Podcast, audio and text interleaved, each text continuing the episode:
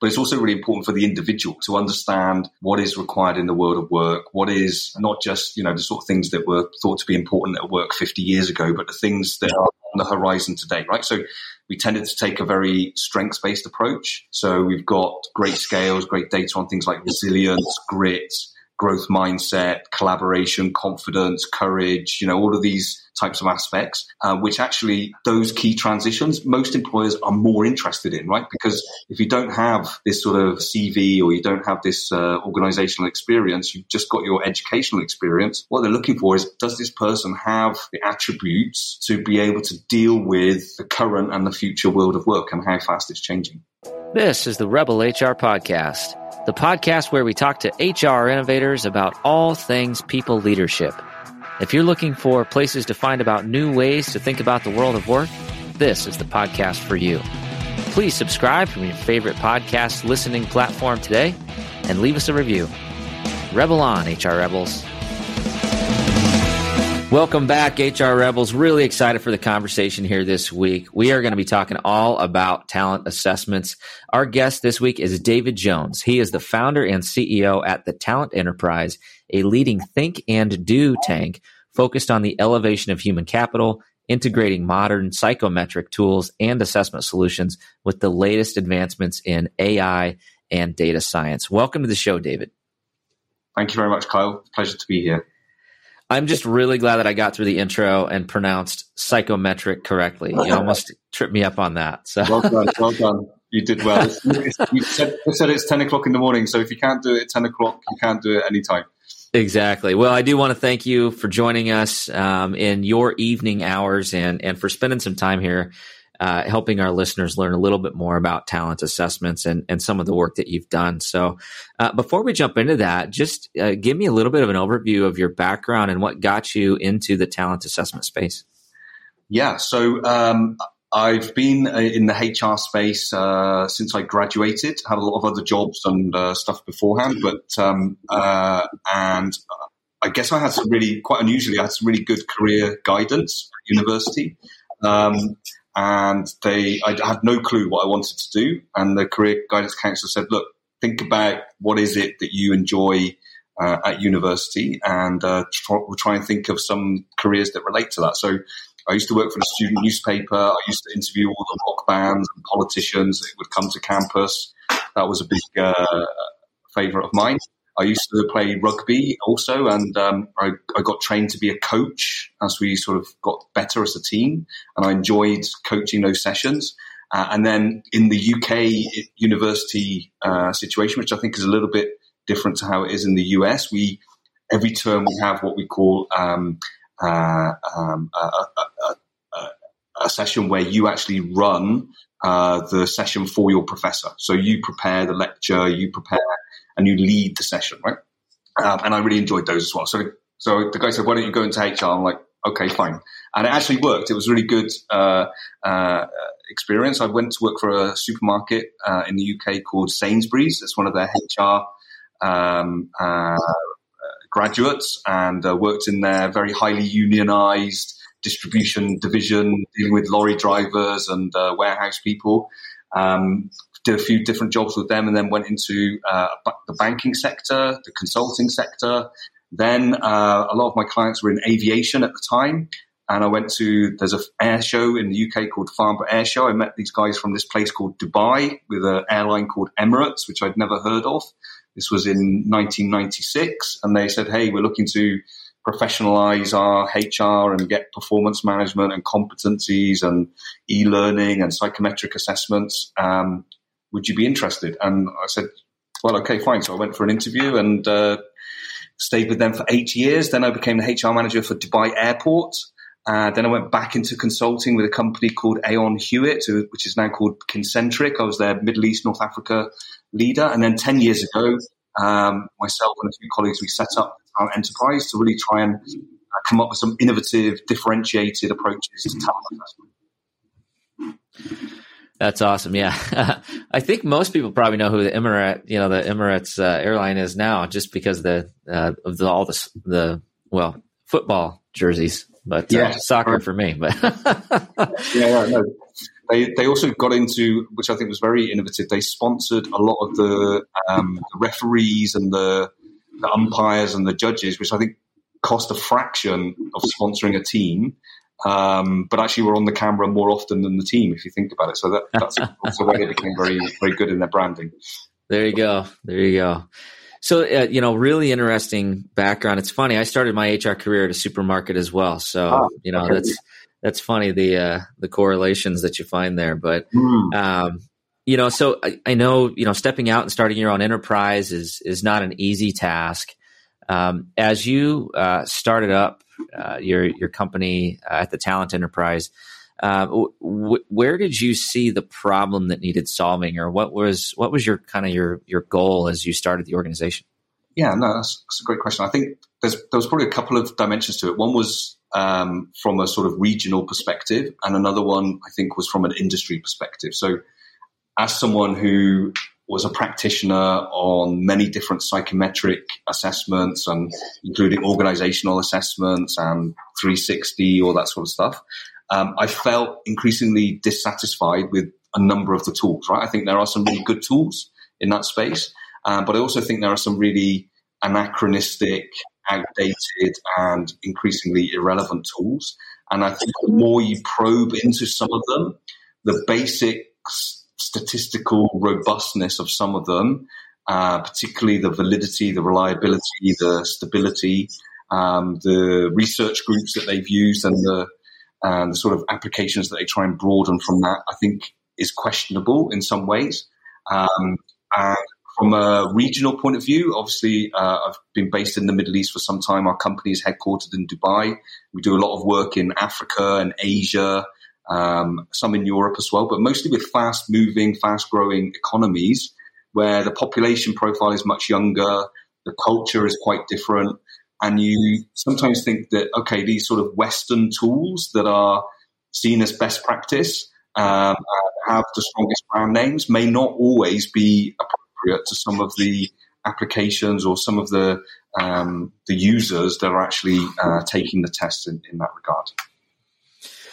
You know, that's really fascinating. And it's, you know, it has been my experience that some of the tools that are, you know, a lot of them originated in the in the United States or, you know, EU, UK. Um, when you try to leverage those for other very distinctly different cultures, the the data is really hard to interpret, and and it, it it's almost like there's there's a cultural disconnect. You know, my organization, as an example, we have uh, we have a large contingency in in Southeast Asia, and when I do an employee engagement survey, I there's no way for me to really benchmark that against the other locations. The survey results are just so drastically different. It's almost like, is this even valid data? What do I do with this data? You know, it's it's really hard to unpack. So. So, so how do you address that? You know, what what were some of the strategies or tactics to to come up with a new way to do it? Honestly, one of the, major things is we want it to be a lot busier with our data. So I think some of the international uh, companies and brands were quite lazy in the sense that they felt, okay, we, you know, we have a global benchmark, a global norm group. We have maybe some very broad regional norm group. Um, but it's quite a small sort of n size when you when you probe into it. So we, we we started to say, okay, let's get really busy with the data, right? So we started to really break it down by demographics, by biographics, by different educational factors one of the key things we found quite early on, and we've really um, sort of ploughed this furrow uh, uh, very earnestly since then, is we always also try to provide all of the tools in the local language or a variety of languages. So um, one of the things we found, for instance, uh, here in uh, the GCC, obviously Arabic is the, the major language. If you ask somebody to complete a survey about their preferences uh, or their style or their capabilities, and you ask them, if they're a native Arabic speaker, you ask them to complete it in English, they would tend to be much more cautious in the way that they answer the, the question. Typically, the, re- the responses are collapsed to the mean. Okay. Whereas if you ask them exactly the same questions, double, you know, reverse translated uh, in Arabic, they'll be much more confident or much more expressive to be able to say, actually, this is particularly high or particularly low. So the problem then that means from a practical point of view, if you're using uh, mainly global, mainly English uh, tools, then a lot of local respondents are going to come across as average because they're just not really deviating from the mean in many cases, right, on the on the response scale. Um, which, if you've got a large sample, is really not not logical, right? There's going to be people who are uh, across the full range. So um, that was one key aspect that we really focused on. Absolutely, and I think you know, I, I think it's really interesting to think about that, and it's it's to me it kind of reminds me of like you know you can't just you can't just take a question and put it into Google Translate and expect that that's going to be asking the same nuance that you intended that question to ask, right? Like it's like culture is so drastically different, language is drastically different, and in, intention is is different depending upon the, the language yeah. you use. Yeah, I think the other thing we decided to really focus on a lot was also to try and again not because there are some great tools out there, right? We didn't want to copy or duplicate anything that was was good, and we and we use a lot of great tools that have been established for for many years now. Um, but we tried to focus in areas where we felt that either there were no good tools uh, or questionable tools or no tools at all.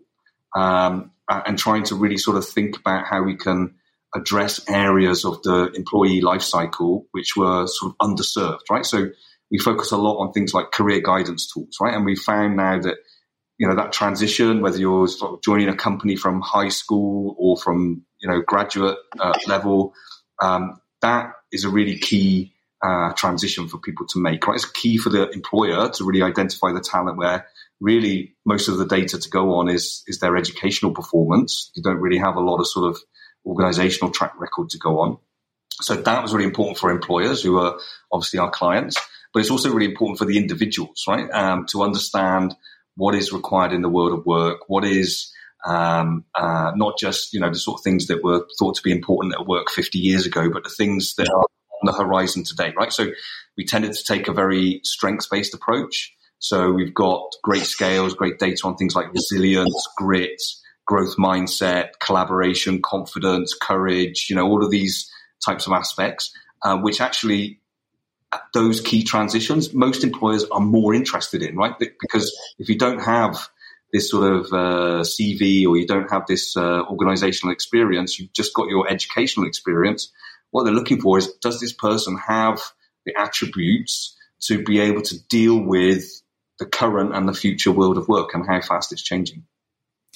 Yeah, absolutely. And I think, you know, the the value of a tool like that for me is it's it's so much deeper than a than a CV or a resume or anything like that where, you know, it, so many times you'll have somebody on on on paper that looks like a perfect fit. Yes. But you might be wrong and then vice versa you might have somebody who doesn't look like a perfect fit on paper but would actually fit because of the you know kind of the behavioral tendencies yes. uh, that they just have. They'd be you know the the right fit for that seat. So um, do you do you typically see um, organizations uh, put these types of measurements into their their talent assessment processes or do you see this more broadly across organizations that successfully leverage this type of, of information see, I, I think if you can, if you can deploy the assessments in a, what can I say, in an open, transparent, sustainable way, um, then I think assessments, those those of our clients, those organizations that we work with that do that successfully, then actually assessments become more pervasive. Mm. Okay, so, so, what I mean is if if assessments is something that is sort of secretive and you're sort of asked to do it with no explanation and then somebody in HR gets to keep it and it goes on your file. And maybe you did it for a leadership development program uh, two years ago, and then you went for a job today, and somebody pulled up the, the same psychometric from your file and said, "Oh, your psychometrics weren't very good." That's that's not really, that's not really going to promote the sort of positive approach yeah. to right? So if and what we advocate, right, is and using a lot of interesting technology, right? We say, look, this is a tool which has many different stakeholders, right? One of them, obviously, whether it's data protection, whether it's providing timely feedback, whether it's telling people exactly what's going to happen to, to their results, is the person who's taking the assessment themselves, right? So we want to make sure that if it's appropriate, you get high level headline results immediately right, on your phone or your tablet or your laptop or TV or whatever it might be, right? Like, and and it's for you, and it's not necessarily very statistical. It's not necessarily that you have to take one of the psychometrics uh, accreditation programs to understand it. It's saying, look, okay, Kyle, these are your top three strengths. These are your bottom three strengths. This is what you might want to do to leverage your strengths.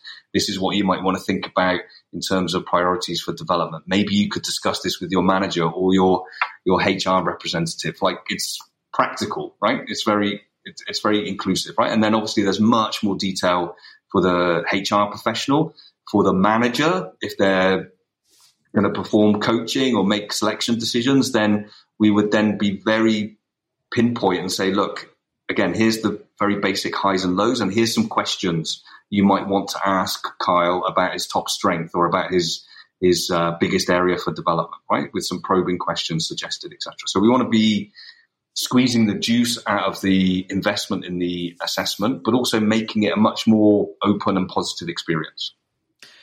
Absolutely. I, I laughed when you said like the, the, you know, make, make, it transparent because it just reminds me so much of, uh, you know, an experience I had earlier in my career where there was like this secret list okay. of high potential employees, right? Okay. And, and, nobody really knew who was on the list, and and everybody kind of hoped they were, but like would randomly find out uh, when they were talking to somebody in human resources. We only find out when they resigned, and they'd say, "Oh, we're so disappointed." Um, yeah, you were so high potential. I'm like, well, I didn't know that. I never knew. This episode is brought to you by Namely. Running HR for a mid-sized business means you need software that can keep up with all you do, so you can focus on strategy, culture, and keeping your employees happy. You need Namely, the all-in-one HR solution that makes life easier for your employees, your boss, and you. Namely's HR platform covers your essential HR and compliance needs in one place. Whether you have 50 or 1,000 employees, Namely's all in one integrated platform is designed to be used by everyone every day. With a mobile app and elegant UI, Namely lets employees request PTO, appreciate peers, review their pay stubs, and even answer their own HR questions. Namely offers it all, from onboarding and payroll to time tracking, benefits, employee engagement, and so much more you'll finally have the time and data you need to drive the initiatives your company really cares about. I want you to simplify your HR processes with Namely, so I've arranged a special offer for all my Rebel HR listeners. Right now, get a free month of unlimited access to Namely's all-in-one HR platform, but only when you go to namely.com slash rebel HR. Remember, for your free month, that's namely.com slash rebel HR. Rebel on. Absolutely. Yeah. So I, I think that's a, a, really great point, you know, and, and I, I think that, you know, one of the experiences I've had, especially with somebody who's not used to this type of a, of a, of an assessment as an employee is, you know, you really, it can be scary. You know, yeah. you, these assessments aren't necessarily comfortable for everybody to take. And people like me, I love taking these things. You know, I'm, I'm taking the, the quiz to see what Disney princess I am, you know, what kind of, yeah, you know, right, right, right, what kind of sandwich would you be, you know, whatever. I just, it's just that, weird. That, those were the type of assessments I was talking about earlier, the ones that were not so good. yeah, exactly. Yeah, yeah. So, and, and like, yeah, it's, it's like, uh, yeah, it's it's you know there, there's a lot of different types of assessments out there, and so which mm. which ones actually work, which ones actually I think give you actionable insights, right? You know, that's that's really kind of the key word, and I, I love the I love in your, your you know your your bio that's it's not a think tank, it's a think and do tank, right? So yeah. you know so how do you approach the uh, the post assessment work? So you know it's one thing to take an assessment and and have all this this information what what makes a successful kind of a post assessment uh, action plan? Yeah, no, I, I, I mean, and we're really passionate about that. We can get very geeky, right? We can get into analysis paralysis. We want to like do more uh, data processing, right? And and that can be really really beneficial, but only really if you're pragmatic about it as well, right? So if you've got an insight that uh, helps you um, to I guess our vision, right, is to is to help make labor markets more efficient, right? And to make any market more efficient, you need information, and everybody needs information, right? So if you uh, if you uh, have some insights that you can glean from analysis that you can share with people, then this can be really interesting, right? So one of the big changes we're seeing, for, just for a practical example, right, is we're doing a lot of now metadata analysis on psychometric assessments, right? So, so for instance, right, we have a platform called Lighthouse, which is the sort of environment where you go and the professional users have a dashboard to see the status of everybody's assessments. When the individual gets a message or a video that says, "Hey, this is what this is for, and this is what's happening," right? And we can get some very interesting insights on people's behavior um, and their preferences directly from how they interact on the site, even around actually taking the assessment themselves, right? So if we have, for instance, right, like a typical classic uh, cognitive battery, right, of like verbal reasoning, numerical reasoning, I don't know, spatial reasoning or error detection or something like that, depending on the role. In most cases, you have the choice about which one you do first, right? Um, so which which card you click on the on the on the dashboard, right? Which one you want to do first. Now that reveals a lot about which one did you choose to do first. Which one do you feel more confident about?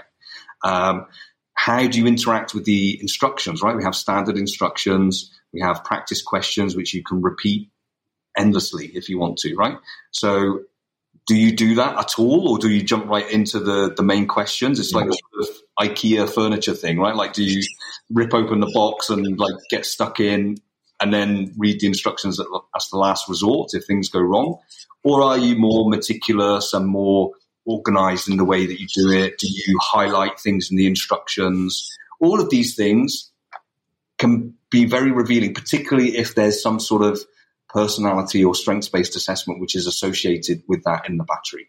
So what what we're we're trying to sort of develop now is not just psychometrics where you use questionnaires as a proxy measure for all these preferences and capabilities. We're also, we're now moving into what we call behavior metrics, right, which is direct measurement of people's behavior um, and using technology to try uh, to give additional insights.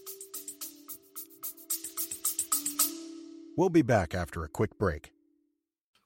And so used to having everything in front of them right away that we forget that innovation just takes time. I I myself I get frustrated too. Why? And you know this is being one of my best friends is hey, I talk to you all the time. Hey man, I'm frustrated in the fact that I can't seem to just get there in mm-hmm. the next day. But that's just not how these things work, right? Innovation needs to be planned out it needs to be very methodical. And then when it finally hits, that's when it seems like to everyone else that it, it sort of just came out of nowhere. But to you, you know the amount of dedication that it took over that time. Yeah, it's really interesting. I wanted to talk about this because I know you've done a lot of work in in the uh, the term is behavior metrics or or yes. the science of behaviormetry. Behaviormetry. Yes, correct. Okay, perfect. Thank you. A lot of you know, really stretching my pronunciations here today. I appreciate no, that. No, no, fantastic. Don't worry. Good test. Um, so yeah, tell tell me a little bit more about that science. You know, how how do you approach that? I think this is this is one of those areas, for from my standpoint, one of the most exciting areas of human resources is the it's re- really the the element of human behavior. You yeah. know, and and helping an organization have good, you know, human behaviors. You know, that's really kind of the the secret yeah. sauce of a successful, you know, culture and, and HR program. So, so tell me a little bit more about how you, how you really make that a science. How do you, you know, right. so, provide some objectivity there? Yeah. So I think in a, in a lot of HR practices, talent assessments included, right? We've, we've got into this habit in the last 150 years of saying, well, what do we need? We need a survey. The survey is going to give us the information and we're going to be able to then analyze the survey, right? And it's not just human resources, it's probably the whole of social science, right? It relies on the sort of survey methodology in, in lots of different fields. Now, okay, 150 years ago, that makes a lot of sense, right? Because you had somebody probably knocking at your door with a clipboard and a, a quill pen, like recording what you said, right? But I think um, what we can do now is in some cases we can now say well actually the, the, the, survey and let's face it we all have probably survey fatigue right because we're completing surveys all the time uh, in our in our organizations the survey in some ways can be augmented and increasingly replaced by direct measurement of those behaviors that you're using the survey for so at the moment the survey is like a proxy measure Um, and in some cases, it's still the best. But if you can go to that behavior directly and you can measure it, well, why wouldn't you do that, right? So, for instance, you know, if we if we were having a video interview or a face to face interview, okay, the gestures that you use when you're answering competency based questions on particular factors, right, or uh, the way you explain how uh, there was an example that demonstrated a particular competency or a particular behavior, we can we can gauge uh, your confidence. We can gauge your um, uh, the congruence of what you're saying with how you're saying it. Um, so we can measure like a confidence factor that this this person has a high rating in this competency, and we can have a high confidence in that. Um, we can also do all sorts of things, right? Like um, you were talking about engagement surveys, I think, on your previous podcast, right? And engagement surveys, you know, I believe they should be engaging as an intervention, right? And not just, oh my God, there's another questionnaire I have to. right, right. One of the ways to do that or augment it or add to it is that you can have direct measurements of engagement, right? You can do some really interesting things, right? There's some really interesting research around gait analysis, right? So like the cadence of your your walk, right? And if you put a camera in a public space, like your sort of reception area of your office or your factory or something, you can measure the the rhythm of somebody's walking, and you can see this change over different points of the day or different points of the shift, uh, and that gives a, a very good correlation and very good indication of overall levels of employee engagement. Fascinating. Yeah, so yeah, this is you, you very have, interesting. You have to be careful with this stuff because I think we're really still in the stone age with a lot of this stuff, and you read a lot of stuff and you think that sounds great, but I really would like to see the proof of that. Um, and you have to be very cautious, uh, and you have to manage people's data. You have to clean data. You have to have good data ethics, um, and it takes time to develop good quality data, but I think we're at the beginning of this, right? And I, and I definitely predict this is one of our sort of big strategic bets at the talent enterprise that at some point before the middle of the century, right, like the questionnaire is going to be dead. Like we're not going to have questionnaires. Fascinating. It, do you so as you're going through the kind of the you know analysis and and finding you know some of the the correlations between behavior do you also find that some of those you know like the nonverbals and the um, the diligence of somebody taking a survey that there's a cultural nuance there as well or is it or is it kind of universal regardless of of upbringing and geographic region and so on I, I think i mean culture is quite pervasive right and it's quite powerful right so i, I think um, you have to be able to try and have whatever benchmark you have and we try and use multiple benchmarks right so with our clients we're trying to use global regional industry or any other sort of demographic benchmark. So you can get multiple sort of insights and comparison groups. And I think uh, for sure, culture is going to be one of the one of the factors, right? Like it's it's uh, it's really about the way that we're brought up, right? Like the the early years of our development, where there's no rules, there's no sort of curriculum, uh, we're brought up by our relatives or you know people around us, people at school with us have a big influence, and that affects us for the rest of our lives, right? And and that cultural context cannot be ignored. Mm-hmm. Mm-hmm. Absolutely, it's it's it's really interesting, and I think it's um, you know it's it's one of those things that I could see be really really powerful. It could also be like you said, there could absolutely be a you know uh, some risk there if people take some of these assessments and um, you know don't think objectively about the the the individual, right? So how so how do you kind of work through that? Like I, will just give you an example of what I'm thinking about. So like that hiring manager who gets yeah. this assessment that that uses this and just takes that as as gospel, you know, yeah. and says, "Well, this says I can't hire this person, so I'm not going to." so that, that, that is not the way that psychometric assessments should be used, right? The, the way they should be used is they can be very efficient, right? In terms of getting a high number of applicants very quickly, shortlisted to people that you want to have a video interview with or even ultimately have a face to face discussion with, right? So it can be very good at that. It can be very good at helping you to improve the quality of your discussion, right? Because it's going to give you an insight and accelerate your insights and your understanding of this person to say, actually, these are the things I really want to find out more because these are the things that are coming up as distinct about this person compared to the average or compared to the norm group of tens or hundreds of thousands of other people, right? So that's the way it should be used.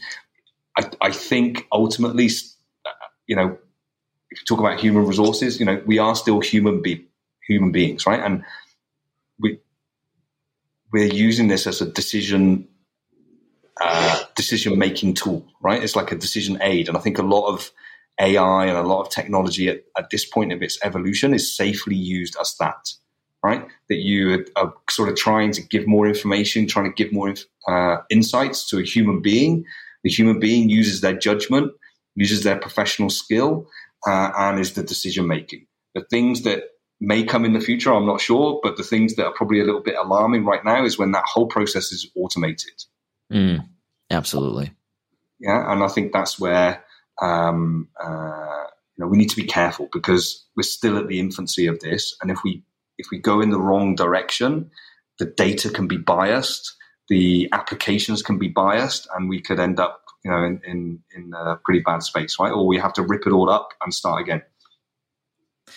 Absolutely. I think that, you know that's a really great point, and I think I, have seen this time and time again where where you know we've used uh, some sort of an assessment, and you know, um, and and and it almost is like a crutch to eliminate the decision making process. It's like, well, this said that, so we we yes. can't do this, yes. you know. And it's like, you, no, you, you, have to apply, you know, some reasoning to this, and and um, and, and there's a lot of different factors that could be at play. So, like, yeah, I like how you said it that it's a tool to yeah. aid in the decision making process. Yeah, absolutely. And I, and I think the other the other thing to mention that I think is really fascinating is even in you know we're only a ten year old company, right? But even in that ten years, we've seen some quite interesting developments in the data over that time period, right?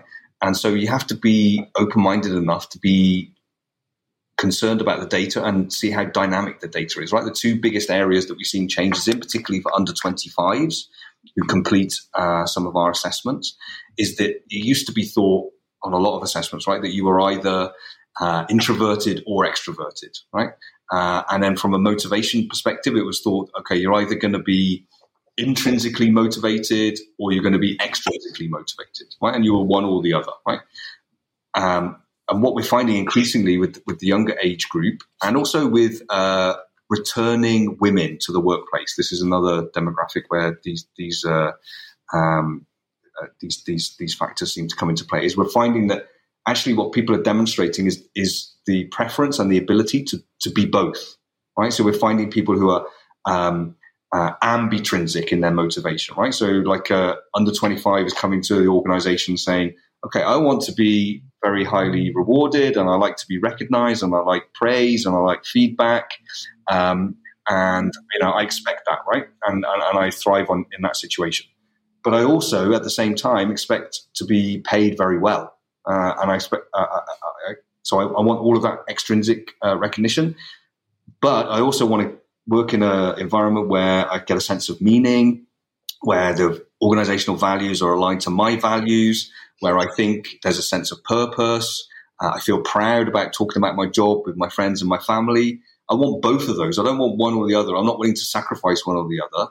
Um, and similarly with um, extrovert and introvert, we're finding this uh, ambivert phenomenon, right, with, with younger people, right, where right, right. in different fields, maybe more on social media, I'm willing to be very open with you, right? I'll like your post. I'll not like your post. I'll like troll you. I'll tell you that you're amazing. I'll tell you that you're terrible. No problem. And I'll share lots of information about myself that maybe, you know, people of my generation would hesitate to do, right? Conversely, on the face to face aspect, the same person in a slightly different situation is maybe going to be slightly more uncomfortable or less uh, preferring the sort of uh, interactions that maybe we, you know, we all relied on much more exclusively 20, 30 years ago. Absolutely, and I think I think that's really interesting. Um, and I think the key the key takeaway there is it's it's dynamic, right? I mean, we're, we're talking about human brains. We're talking about neurodiversity, neuroplasticity. Things change, people change, cultures change. Um, you know, it's and, and you've got to be open minded and and flexible. So, uh, well, we are with that. We are coming towards the end of our time together, and I want to make sure that uh, you actually uh, get to enjoy your evening a little bit. so, um, we're going to shift gears, go into the Rebel HR Flash Round. So, question number one: Where does HR need to rebel? Okay, well, I, I think uh, probably the short answer is everywhere. Um, I think the longer answer would be I don't know. I, am British, right? So I guess we love aphorisms, right? So I'll, I'll, give you a couple of aphorisms, right? So I think um, rules are for the guidance of wise men and the adherence of fools. Okay, mm-hmm. so I think HR best practice, HR policies, they are all there for a very good purpose and they're written for consistency and fairness and you can see the value of them, right? So I, am not getting that right. But if we want to value individuals and we want to be creative and we want to stick to our philosophy and our principles, then we need to use those as uh, guidance for decision making, but we don't need to slavishly follow them. Um, and maybe this is the difference. I don't know. This is the a cultural difference, but this I think is really very important that we we understand the purpose, but we think pragmatically and we think uh, dynamically about how we how we do it. And I think the other aphorism which really resonates for me is you know human resources.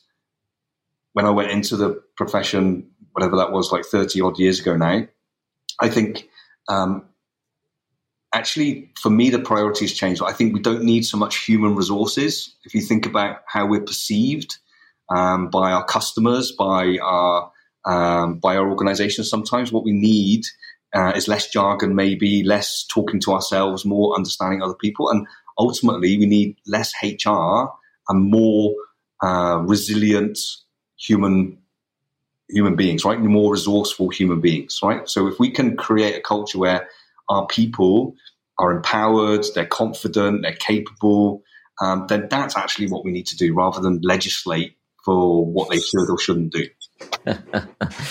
yeah, yeah, I don't, I don't want legislate to be anywhere in my job description. Let's put it that way. I agree 100%. All right, question number two Who should we be listening to? Um, so I, I think the sort of guidance that we're getting, like about the sort of echo chambers that a lot of us live in is probably a, a wise one. We should listen to like people who disagree with us because I think we can learn a lot from people that uh, we disagree with. We can either confirm our beliefs or we can learn something new. I think we should also listen to people that we trust because um, people that you trust, whether that's your colleagues, whether that's your friends, your family, tend to give you more open and honest feedback. And then on one of the technical points we discussed earlier, I think this cultural aspect there's a really good book and a really good researcher at the moment, which I'm really getting into, which I would highly recommend. A guy called Joseph Henrich. I think he's Canadian. Uh, he wrote a book a couple of years ago called Weird People. Weird is an acronym for Western, educated, industrialized, rich, and democratic. So basically, he's saying that all of social science, including human resources, is over reliant on this sort of culturally biased data set. Um, and we need to sort of get get a more sort of representative sample. Fascinating. I love that. I'm, I'm looking that book up. I haven't heard that, but weird people. That uh, yeah, that, that, that definitely does describe me. So you know, I, I think he's spot on. All right, last question. How can our listeners connect with you and learn more? Okay, so if uh, anybody's interested to find out more about the Talent Enterprise, then you can look at uh, thetalententerprise.com. Uh, if you want to uh, contact me directly, there may be my email, uh, david at thetalententerprise.com. I'd be happy to field any questions or give any further information if that's relevant. Absolutely, and we'll have that information in the show notes. Uh, David also has uh, some some books that he's he's written. There's some published uh, books out there. There's some great resources on the website, so I encourage you to check that out. David, it's just been absolutely wonderful uh, getting to connect with you. I appreciate you sharing some of these insights. Uh, thank you so much. Thank you very much, Kyle. Thank you very much. I enjoyed it. Enjoy your evening. Thank you. You too. All right, that does it for the Rebel HR podcast. Big thank you to our guests. Follow us on Facebook at Rebel HR Podcast, Twitter at Rebel HR Guy, or see our website at rebelhumanresources.com. The views and opinions expressed by Rebel HR Podcast are those of the authors and do not necessarily reflect the official policy or position of any of the organizations that we represent. No animals were harmed during the filming of this podcast. Baby.